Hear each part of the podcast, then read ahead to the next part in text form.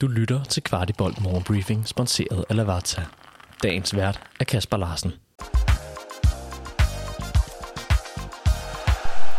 Det er onsdag den 11. oktober, og efter en fridag i går er spillerne tilbage på træningsbanen på Tieren. Og hermed velkommen til en morgenbriefing, hvor vi lige samler op på de mange FCK-relaterede ting, der er sket siden vi var her sidst med en normal morgenbriefing.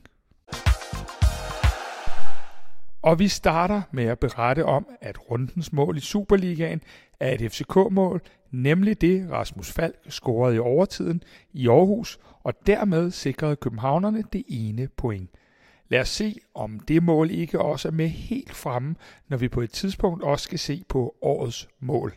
Husk, at vi både selv her på Kvartibolt har lavet en analyse af kampen i søndags, samt har fået trænerperspektiv med i gårsdagens morgenbriefing fra medlem af Legends Club, Christian Lønstrup.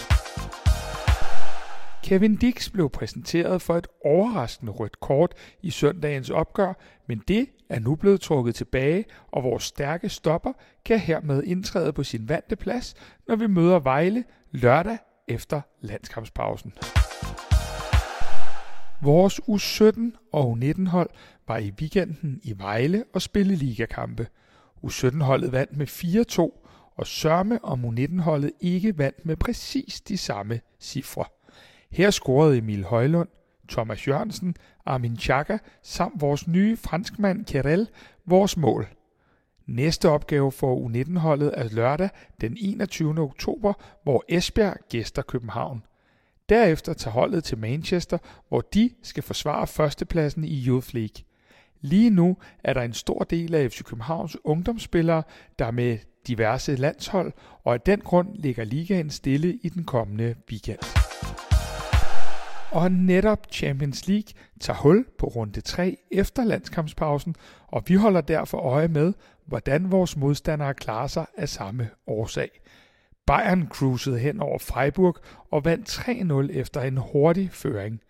Manchester United var længe bagud til Brentford, men i overtiden scorede indskiftet McTominay to mål, der skabte eufori på Old Trafford efter en redselsfuld præstation.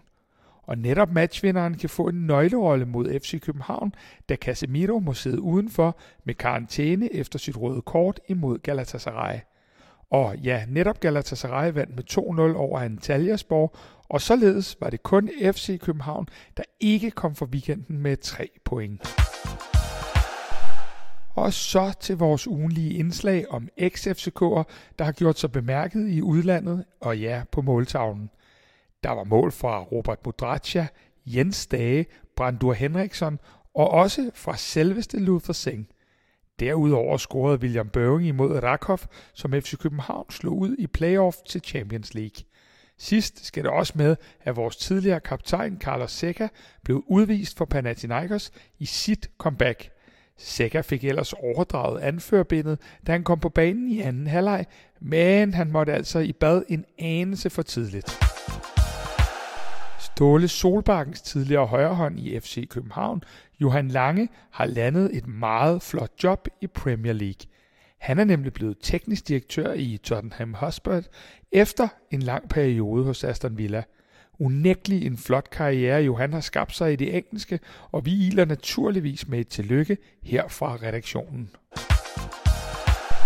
Ellers er der kun at sige, at spillerne er bevilget nogle fridage, efter de har gennemført torsdagens træningspas på tieren, og må ikke flere af dem vil benytte sig af, at de ikke skal møde ind igen før efter weekenden. Dette gælder naturligvis ikke de mange spillere, der med deres respektive landshold, og netop det overblik vil vi give jer i morgen sammen med en masse andet nyt fra det FC Københavnske univers. Hvis du at Lavazza har deres eget kapselsystem, som hedder Amodo Mio. Med Amorto Mio maskiner og kapsler kan du på ingen tid brygge en ægte italiensk espresso derhjemme af samme høje kvalitet, som du vil få på en café. Lavazza udvælger omhyggelige kaffeblends, aromaer og unikke smagsprofiler, så du kan vælge mellem et bredt udvalg af Amorto Mio kapsler. Du har lyttet til Kvartibolt Morgenbriefing. Vi er tilbage i morgen med byens bedste overblik over FC-kundigheder.